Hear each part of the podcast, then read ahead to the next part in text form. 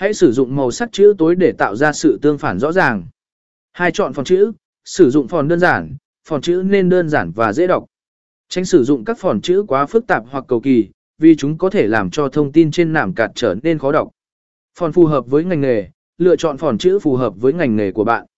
Ví dụ, các ngành như tài chính có thể ưa chuộng các phòn chữ truyền thống, trong khi các lĩnh vực sáng tạo có thể sử dụng các phòn chữ độc đáo hơn.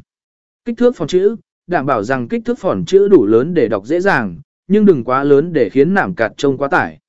Ba kết